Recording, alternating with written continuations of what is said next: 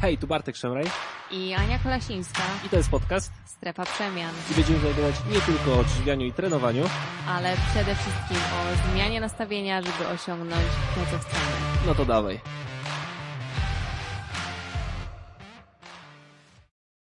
Cześć Bartku. Cześć Aniu, mówiłem ci, że pięknie dzisiaj wyglądasz? No jeszcze nie. Pięknie dzisiaj wyglądasz. Dziękuję. No. Dobra, dzisiaj ostatnio rozmawialiśmy o mnie, dzisiaj rozmawialiśmy o tobie. Boję się tego. Powinieneś. No wiem. Dobra, to zacznijmy od takiego pytania, które, no zresztą dużo z tych pytań się pewnie powtórzy. Em, pytania, kim jesteś?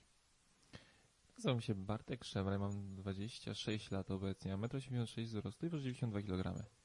A tak serio to jestem trenerem, dietetykiem i staram się pomagać ludziom w zmianie nawyków, głównie żywieniowych, treningowych i w zmianie w podejściu do życia. To poczekaj, bo tutaj wplotę od razu to pytanie, które się pojawiło na Messengerze, skoro powiedziałeś, że jesteś trenerem i dietetykiem, to jakie jest twoje wykształcenie w tym kierunku? Kończę właśnie nieszczęsne studia na kierunku dietetyka, a wyciągnąłem z nich Nic.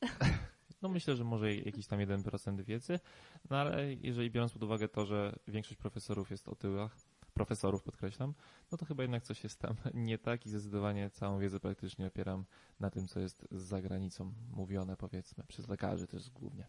Ale cały czas się dokształcamy też, mimo już No to jest jakby zdobytej, podstawa, no nie da się e, nie zdobytego wykształcenia i wiedzy i robimy teraz bardzo dużo takich zagranicznych kursów, prawda? No tak, no teraz gdzie był? Stanford Znaleźliśmy- i Princeton, Stanford, tak. ja przecież, jak zrobimy tam kurs, to już w ogóle będzie kosmos. Dobra, to przechodząc dalej, em, powiedz coś w takim razie więcej, jaka jest twoja historia i czemu w ogóle zacząłeś się interesować treningiem i dietą? Czy od zawsze to było coś, co cię interesowało, czy może było coś innego wcześniej? Kurczę, ile lat się cofnąć wstecz. Powiedzmy, że od zawsze byłem pewną osobą aktywną, bardzo aktywną fizycznie. No, w piłkę to grałem nożną po prostu całymi dniami, można powiedzieć. Mogłem kopać 10 godzin dziennie piłkę, po prostu uwielbiałem to. A jak miałem chyba z 7 czy 8 lat, rodzice zapisali mnie na karate. Nienawidziłem tego. Osoba, która nie lubi się bić, chodziła na karate bez sensu. A na każdy trening przez 7 czy 8 lat, jak to trenowałem, szedłem z niechęcią. No po prostu nie chciałem, na każdy przez tyle lat. A, I jednak z perspektywy czasu, pierwsza grupa, która tam była, była super, naprawdę cudowni ludzie. A po drugie, też bardzo fajnie, wszechstronnie jakby karate mnie ukształtowało pod kątem fizycznym Mhm. i też mentalnym, bo na pewno dużo pokory mam do ludzi e, dzięki temu. I jak kończyłem gimnazjum, to postanowiłem jednak zmienić coś, już poczułem, że muszę, bo to już jest ten moment. A, I zapisałem się na piłkę ręczną. I to było już coś, co uwielbiałem robić i trenowałem piłkę ręczną tam przez 5-6 lat, chyba 6 nawet. A, ani w karate, ani w piłce ręcznej nie byłem jakiś tam super cudowny i tak dalej. W karate największym sukcesem to chyba było jakieś tam na poziomie a, wojewódzkim jakieś tam drugie czy tam trzecie miejsce, ale to też było na sam koniec tak naprawdę moich treningów po tych właśnie paru latach. A w piłce ręcznej też nigdy nie byłem jakimś tam najlepszym zawodnikiem, zwykle byłem albo rezerwowym, albo wchodziłem po prostu za kogoś. A co prawda udało tam się, jak miałem 18 lat, zdobyć czwarte miejsce w Polsce z Agrykolą, a jednak tam nie, jakby nie byłem jakimś tam pierwszoplanowym e, też graczem. A potem jak już miałem z 20-21 lat, to już zacząłem trenować na siłowni. No i tak do dzisiaj właśnie na tej siłowni a, trenuję. Jeżeli chodzi o dietę, no to w związku z tym, że byłem bardzo aktywny fizycznie, też byłem zawsze szczupły i totalnie nie zwracałem żadnej, absolutnie żadnej uwagi na to, co jem. I z perspektywy czasu wiem, że to był niestety duży błąd, bo tak naprawdę żywiłem się samym cukrem. Mogłem jeść, jadłem praktycznie tylko same słodycze, bo nic innego jeść nie chciałem. No jak miałem do wyboru, a zjeść sałatkę i zjeść czekoladę, wiadomo, że czekolada była smaczniejsza. No i tak do dzisiaj zostało, nie? Tak, teraz mam troszeczkę większą świadomość tego wszystkiego. Powiedzmy. Eee, no to powiedz w takim bądź razie, czy pochodzisz ze sportowej rodziny? Nie, nie, nie, absolutnie. Aczkolwiek z moim bratem e, poszliśmy w sport, tak jakby moi rodzice nigdy żadnego sportu e, nie trenowali. Okej. Em, no to w takim bądź razie, czy od zawsze chciałeś pomagać ludziom? Czy wiedziałeś, że to będzie coś, co będziesz w życiu robił? Znaczy powiem szczerze, że w podstawówce chciałem zostać nauczycielem wychowania fizycznego w sumie do, jakoś tak do liceum mi to zostało, że chciałem e, zostać, jednak potem jakoś tam przypadkiem e, ktoś tam mnie namówił do tego, żebym zrobił kurs instruktora kulturystyki. I wtedy zacząłem sobie jakoś tak trenować a, na siłowni. No i to mi się w sumie spodobało i tak pierwszy rok tak sobie, że tak powiem, przebimbałem. Taki miałem bardzo pomysł na życie, to, to był taki wiek, chyba miałem 20 lat wtedy. I wtedy właśnie jakoś zmieniłem siłownię, na której pracowałem. No i poznałem trenerów, którzy mnie bardzo zainspirowali, bo zobaczyłem, że naprawdę można być świetnym w tym, co się robi. I postanowiłem, że też będę świetny w tym, co robię. I zacząłem się bardzo dużo kształcić. No ale to dalej nie odpowiedziałeś mi na pytanie, czy od zawsze chciałeś pomagać ludziom. Od podstawówki wiedziałem, że chcę być nauczycielem wychowania fizycznego, a ta praca wiąże się z tym, że jednak jakby uczę innych. No tak. I poprzez tę naukę uważam, że tak, że w sumie z perspektywy czasu chcę i chciałem pomagać tym ludziom. I to jest jakby coś, co sprawia mi ogromną, ogromną radość i przyjemność. No to poniekąd już odpowiedziałeś na to pytanie, ale w takim bądź razie jak długo trenujesz? W sensie na siłowni? Na samej siłowni myślę, że z 5-6 lat jakoś tak. I ile razy w tygodniu trenujesz? Dwa, cztery. Ciężko mi stwierdzić, dlatego że w tym roku, w związku z tym, że mnóstwo osób dołączyło do strefy przemian, jest strasznie, strasznie dużo pracy i jakby pracę traktuję często ponad, aczkolwiek te trzy razy w tygodniu myślę, że jest stałe takie. No to teraz rozwiń ten temat, który już poruszyłeś się poniekąd. Czy zawsze jadłeś tak jak obecnie, a jeśli nie, to jak to wyglądało wcześniej? Nie, do 20 roku życia jadłem sam cukier praktycznie i to były albo ciastka, albo batony, a, albo jakieś budynie, albo jakieś frytki, co ja tam jeszcze, jakieś placki jadłem, naleśniki, zapiekanki, pamiętam takie kajzerki z żółtym serem. Czyli typowe domowe jedzenie. Dokładnie tak. Oczywiście całe życie katar, całe życie kaszel, y, całe życie lekarze nie wiedzieli, co mi jest, a oczywiście tam też byłem zaraz alergikiem, y, uczulenie na kurz, na roztocza, no ale wiecznie ogólnie na antybiotyku. No i oczywiście po prostu takie geny. No to dlaczego, to dlaczego zmieniłeś to odżywianie, skoro przez całe życie tak de facto jadłeś, tak jak powiedziałeś, cukier? Złożyło się na to te dwa elementy, że zostałem trenerem i w miarę szybko jak zostałem trenerem okazało się, że mam Hashimoto, co było dosyć dziwne, no bo u mężczyzn występuje Hashimoto rzadko, a tym bardziej jeszcze u młodych, typu właśnie 20-21 lat. Ja oczywiście miałem predyspozycję genetyczną po tacie, bo on miał też problemy z tarczycą, jednak u niego ta, ta chora tarczyca wyszła dopiero chyba po 40 roku życia albo w okolicach 40. No u mnie wyszła znacznie, znacznie szybciej, ale myślę, że dlatego, że miałem totalnie rozwalone jelita przez to, jak się odżywiałem przez te 15-20 lat życia. No i musiałem coś zmienić. I zmieniłem. No i czy to właśnie spowodowało, że masz takie odmienne podejście do diety od większości, powiedzmy, dietetyków czy lekarzy? W dużej mierze na pewno, jednak jak się obserwuje no, to, co się dzieje na zachodzie, chodzi mi tutaj o lekarzy, którzy promują inny sposób odżywiania niż ten, który w Polsce jest promowany i widzę, jak to działa, wprowadzając między innymi dietę niskowęglowodanową, czy postprzerywane, czy dietę ketogeniczną, że to po prostu działa, że ludzie wyglądają lepiej, czują się lepiej, a biorąc pod uwagę założenia, które, tak jak już mówiłem w pierwszym odcinku, powstały 50-70 lat temu, żeby liczyć kalorie, żeby jeść co 3 godziny, żeby mi dopuszczać do uczucia głodu i patrzeć na wykresy statystyki osób, które mają nadwagę i otyłość, no to w tym momencie to jest 2 miliardy ludzi z nadwagą i 700 milionów ludzi z otyłością na świecie. A tutaj też jeszcze trzeba wziąć pod uwagę, że te statystyki głównie dotyczą tych takich obszarów cywilizowanych, tych takich krajów, tak powiedzmy, pierwszego świata jak od tego dejmiemy powiedzmy sobie 2 miliardy ludzi, którzy też mają równocześnie głód, panują na głód, tak? No to wtedy okazuje się, że co druga osoba ma problem z nadwagą. No to coś jest nie tak. E, no zdecydowanie, to już nawet zresztą przyznaliśmy w pierwszym odcinku. Odpowiedziałeś w sumie na pytanie, czy na coś chorujesz, ale wiem, że też się pojawiło pytanie powiązane z tym gdzieś na Instagramie albo na Facebooku. Jak sobie w takim bądź razie radzisz z chorobą Hashimoto? Jak sobie radzę z Hashimoto? Powiem szczerze, że już jakby stała się dla mnie taką normą to, to schorzenie, ta choroba, że totalnie o tym jakby nie myślę. Jakby u mnie bardzo dużą jakby rolę na przestrzeni w sumie ostatnich takich dwóch lat robi podejście, dlatego, że nad tym w sumie najbardziej pracowałem przez ostatnie dwa lata.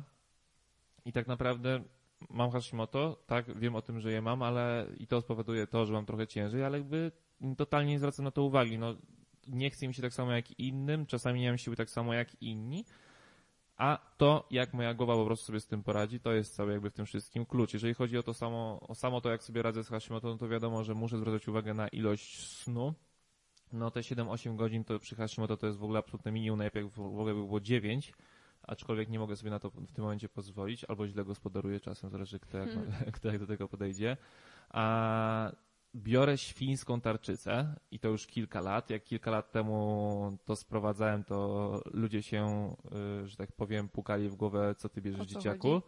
Teraz już lekarze normalnie świńską tarczycę przepisują. Ja tu mogę tak w skrócie powiedzieć, że świńska tarczyca ma wszystkie pięć hormonów, które produkuje tarczyca, a eutyros albo letrox, które zwykle lekarze jeszcze w Polsce przepisują, e, ma jeden lub dwa. Czyli po prostu jest lepsza. Bardziej naturalna, tak. A to jest to. Dodatkowo sobie suplementuję jeszcze witaminę D3 i co jakiś czas selen. A, I w sumie tyle. Tak samo trenuję trzy razy w tygodniu, aczkolwiek nie ukrywam, że często z treningami jest tak, że powinienem je robić rano, dlatego że i tak mam poziom stresu rano wyższy, każdy ma poziom stresu rano wyższy. Ale totalnie po prostu rano jestem nieprzytomny, muszę po prostu pod, kąt, pod tym kątem jeszcze trochę bardziej nad sobą popracować. Tak, i ja treningi robię już teraz między 15 a 18, to jest, ta 18 to już taki maks, który muszę skończyć, no bo jak im później skończę, tym będzie mi trudniej zasnąć i potem będzie mi się trudniej obudzić i tak dalej, i tak dalej. Ale podsumowując, po prostu jest mi trudniej i tyle. No to czy czujesz w takim razie swego rodzaju misję, będąc, no jakby nie było, założycielem strefy przemian? Jak to brzmi dumnie. CEO. CEO, kurczę. E, zdecydowanie, no powiem szczerze, że ja a, traktuję strasznie emocjonalnie tę pracę, dlatego że, no zresztą sama wiesz, często, zresztą się o to kłócimy, że ja mogę pracować non-stop od rana do samego wieczora i często mam problem z tym, żeby przerwać pracę a, i zająć się czymś innym. Często nawet mam tak, że dostaję, nie wiem, wiadomość o w sobotę o 22 i zamiast zostawić to, nie wiem, do poniedziałku, to ja już myślę, co tu można zrobić, co tu można tej osobie pomóc zmienić, żeby ta osoba miała też efekty. Często mam wrażenie, że się martwię bardziej o efekty osób, które z nami współpracują, niż same te osoby. Ale tak, zdecydowanie to jest misja i to jest coś, co sprawia naprawdę mi dużo radości, satysfakcji i też poczucie szczęścia, bo jak dostaję wiadomość od osoby, której w sumie nie znam, którą tylko znam, nie wiem, przez Facebook albo Instagram i taka osoba mi pisze, że 15 lat próbowała i nic, a teraz nagle schudła 10 czy 20 kg i zmieniło się jej życie, to to jest niesamowite. Potwierdzam. Również. No to jaka jest twoja najlepsza i najgorsza cecha charakteru? Empatia chyba To najlepsza? i najgorsza. A dlaczego najgorsza? A, no dlatego, że się za bardzo wszystkim przejmuję. W, jakim, no, w dużym stopniu, tak. No, nie powinienem się każdym po kolei przejmować tak samo, a, a jednak to robię. Oczywiście empatia jest, uważam, z drugiej strony też super cechą, no bo jednak w tych czasach każdy powinien ją mieć, tak? Są trudne czasy, szczególnie jeżeli chodzi o hejt. A są czasy, kiedy ktokolwiek sobie może wejść na Facebooka, Instagrama, YouTube'a i mnie wyzwać od najgorszych, albo mnie poniżyć, albo cokolwiek. Wtedy empatia się przydaje, no bo ja nigdy czegoś takiego nie zrobiłem i wątpię, żebym zrobił, nie ma we mnie jakiejś takiej nienawiści. No a z drugiej strony też właśnie to jest słaba cecha, dlatego że no, tak jak już powiedziałem wcześniej, no jak dostaję wiadomość często nawet właśnie wieczorem, zamiast to zostawić, tak, to ja już zaczynam przejmować. Mhm. A dobra, to teraz trochę taki luźniejszy temat. Zresztą tych pytań jest jeszcze sporo, jak zauważyłam zresztą na Facebooku. To powiedz mi, co ty mógłbyś jeść codziennie? Ja znam odpowiedź. Czekoladę. To jest śmieszne, że mamy świadomość tego, że przez 20 lat jadłem tą czekoladę, a to jest tak silny narkotyk, to jest tak silnie we mnie zakorzenione, że ja nie jestem w stanie totalnie przestać na przykład cukru. Znaczy myślę, że jestem w stanie, tylko jeszcze mentalnie do tego się nie przystosowałem. Zresztą sama mnie znasz, raz na jeden, dwa tygodnie mam tak, że ja muszę zjeść coś słodkiego to jest straszne, bo mam świadomość, że to jest bez sensu, Tak, ale to ale jest to jest tak silny narkotyk, tak, to jest 100% w głowie. Mhm. Co ci przynosi szczęście? Ty, O.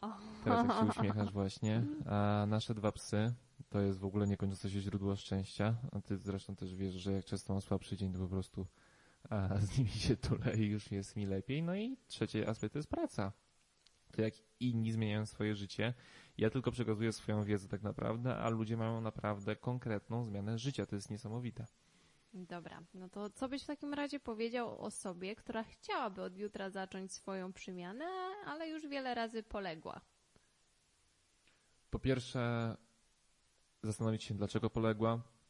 Po drugie, nastawić się na proces, co jest w ogóle tak, tak to, jest, to jest banał, a to jest po prostu cały czas o tym się w ogóle nie mówi. Większość ludzi uważa, że na ta dieta jest na miesiąc, na dwa miesiące ta dieta jest. Nie, na, na, na cztery godziny. No, dieta to jest tak naprawdę sposób odżywiania. Sposób odżywiania musi być permanentny, musi być długi, musi być na wiele, wiele lat, miesięcy, tak? cały czas powinien być, a możemy go ewentualnie udoskonalać, optymalizować, a większość osób mówi, no ja bym tak na miesiąc spróbowała, a potem sobie wrócę z poprzednich nawyków. No nie, no to jeżeli chcesz wrócić do poprzednich nawyków, to będziesz mieć te same efekty. Czyli wyciągasz wnioski, potem nastawiasz się na proces, a potem szukasz rozwiązań. Wdrażasz, jeżeli działają super, jeżeli nie działają zmieniasz i znowu wdrażasz i znowu optymalizujesz. I tak, I tak. kółko. Aż się uda. Tak. Nastawienie na proces to jest w ogóle klucz, uważam. Okej. Teraz pytania z Instagrama, później z Facebooka. Po kolei. No, niektóre pominę, bo już się niektóre powtórzyły. Czy to prawda, że we wczesnej młodości potrafiłeś genialnie naśladować i parodiować ludzi? To chyba Eee, ktoś, kto cię zna, napisał. Wiem, kto to napisał. Pozdrawiam Anię, zresztą też twoją imienniczkę. Podobno potrafiłem i podobno nadal potrafię. nie ukrywam, że mam często problem z tym, żeby po prostu tego nie robić, ale większość ludzi z tego, co widzę, Zazwyczaj to jest zabawne. tak, przyjmuje to z dystansem i z humorem, więc będę to, to robił nadal, bo występuje to u mnie dosyć naturalnie. A jakbyś miał mnie sparodiować? Nie, nie będę. Proszę, zostaw mnie Bartek, nie chcę. No i tak dalej. Wyszło na to, że zawsze mówię nie. No bo tak trochę jest. Czy kusisz się na przysmaki mamy babci i wtedy na sekundę odstawiasz zdrowe zasady? Jasne, że tak. Koniec. Znaczy, jeżdżę obecnie mniej więcej co dwa tygodnie do domu rodzinnego, jak mi babcia przynosi.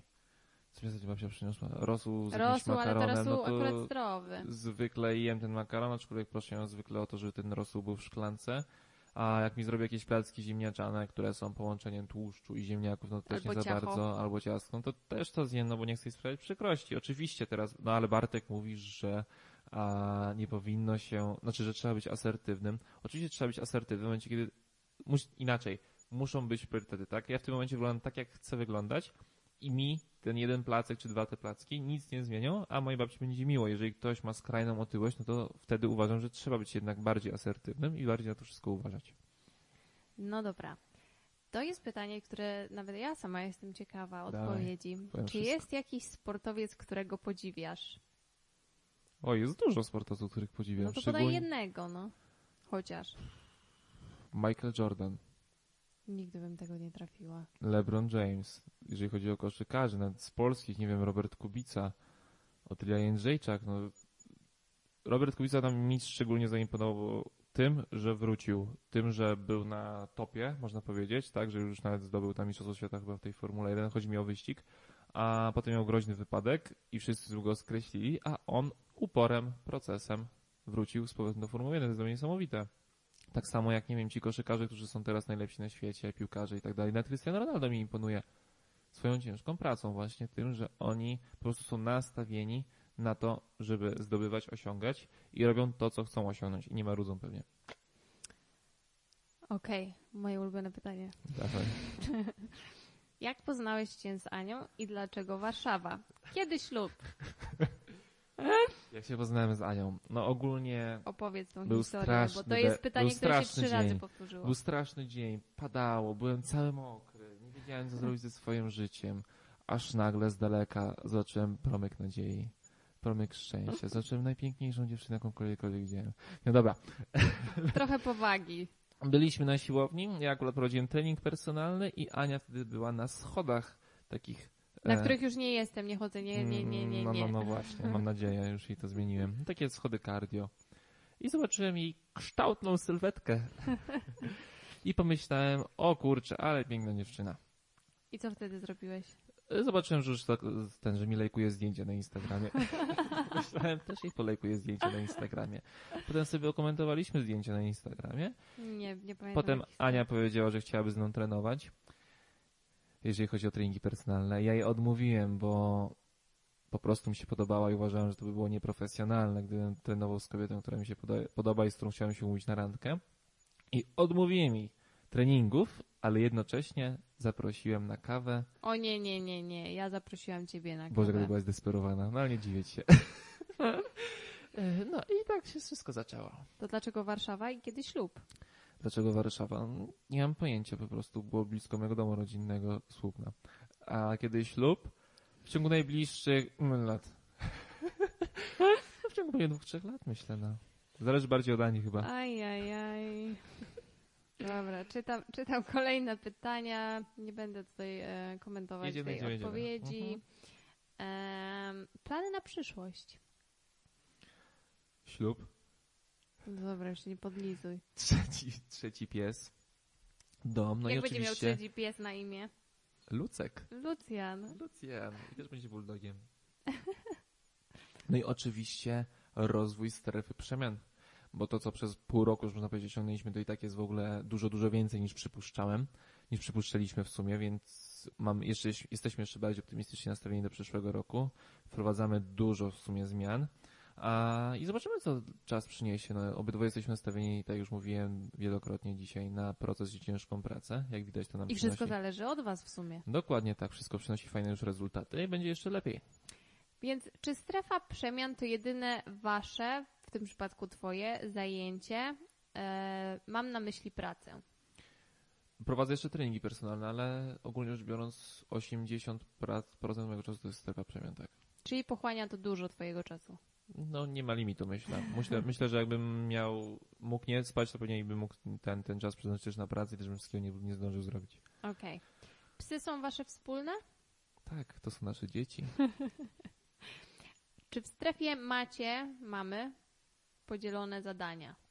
Czy każdy zajmuje się wszystkim? Staramy się to I klaryfikować. czy, bo to już pod, podepnę kolejne Mhm. pytanie pod to pytanie, i czy y, ktoś jeszcze z Tobą, z nami pracuje? Staramy się to coraz bardziej klaryfikować, aczkolwiek jeszcze jest tak trochę, że jesteśmy w sumie od wszystkiego. Ja takich trochę więcej rzeczy administracyjnych powiedzmy, że robię. Aczkolwiek tak, no jakby z- odpowiadamy razem głównie za komunikację, za rozpisywanie planów, za tworzenie kontentu i tak dalej, ale myślę, że z czasem będziemy to coraz bardziej a, dzielić. Tak, od kilku miesięcy już są jeszcze z nami dwie osoby, jedna od komunikacji właśnie już nam też pomaga i jedna od marketingu. Pozdrawiamy Edytkę i Michała. Michała, tak, serdeczne pozdrowienia. Czy chcesz mieć w przyszłości dziecią, dzieciątko? Aż mi się nie, nie, po prostu z wrażenia nie mogłam tego wymówić. Ja bym chciał mieć nawet dwoje albo dwóch. Ale na razie psy wystarczą, nie? Oj, 100%. Tak. Okej, to ostatnie dwa pytania. Proszę bardzo. Mm, My byśmy chcieli zapytać Ciebie o słabości, jakie masz. To znaczy, co najcięższe, najciężej było Ci odstawić z takich niezdrowych produktów? To po części chyba już odpowiedziałeś. Mm, powiem szczerze, że nie mam produktu, który odstawiłem permanentnie. Czasami jem pizzę, czasami jem czekoladę, jakby nie mam takiego produktu, który odstawiłem kiedyś, nie wiem, 10 lat temu, do tej pory go nie spróbowałem. Poza pieczarkami. Poza pieczarkami, dokładnie. To jest coś, czego nie zjem. Dlaczego nie lubisz pieczarek? A bo ich nienawidzę. No to e, takim, żeby optymistycznym akcentem e, zamknąć tą naszą rozmowę. Dawaj. em, jak, to jest pytanie od kogoś, nie ode Mm, mnie, Pa, pa, pa. a ja chciałabym się zapytać, skąd czerpiesz taką energię do tego, co robisz i w jaki sposób tworzymy przepisy? No takie dwa w sumie niezależne pytania, ale od tej samej osoby. A jeżeli chodzi o to, jak tworzymy przepisy, to tutaj głównie w sumie Ania tworzy przepisy, i, ale też czasem coś tam jej podsyłam. E, Dużo się inspirujemy Dużo się zagranicznymi inspo- stronami. Tak, dokładnie. Inspirujemy zagranicznymi stronami i modyfikujemy je pod strefę przemian. To nie jest jakieś mocno skomplikowane. Obecnie w internecie tak naprawdę można znaleźć już wszystko, więc to nie jest tak, że my siadamy, wrzucamy do kociołka 10 składników i... Co wyjdzie, to wyjdzie. Dokładnie. A, a jeżeli chodzi o to, skąd czerpię energię, tak już I motywację. A, płcia, psy i ludzie, którzy z nami współpracują, którzy są pozytywni którzy piszą, że ich życie się zmieniło. To jest po prostu taki gaz, a że naprawdę mogę pracować dzień w sumie i noc i to mi się totalnie nie nudzi. Oczywiście czasami zdarzają się osoby, które są negatywne i to też w drugą stronę bardzo mnie hamuje i ja się tym przejmuję. E, aczkolwiek i tak okazuje się potem, nie wiem, jak na przykład od czasu do czasu zdarza się osoba, która na przykład nie ma progresu, tak? No i Mhm. ja zaczynam się oczywiście przejmować, że to może nasza wina, może coś, a potem się okazuje, że taka osoba na przykład trzyma dietę 3 z 7 dni. Albo w ogóle nie trenuje, albo coś tam robi i tak po swojemu. No i wtedy się okazuje, że ta osoba za bardzo nie chce tak naprawdę przemiany, tylko po prostu dołączyła do nas z myślą, że tylko dołączenie już sprawi, że będzie chudła. Czyli nie była po prostu na to gotowa. Prawdopodobnie, tak? Albo jest jeszcze na tyle zamknięta i na tyle nie chce nic zmienić, że niestety dalej będzie się obijać o te same efekty. No dobrze. Moi drodzy, moim gościem był dzisiaj Bartosz Szemraj. Dziękujemy Ci bardzo, Bartku, za rozmowę Bardzo dziękuję każdemu, kto dotrwał do końca. i zapraszamy na kolejne odcinki. Śledźcie nas, bo będzie się działo. Cześć. Cześć.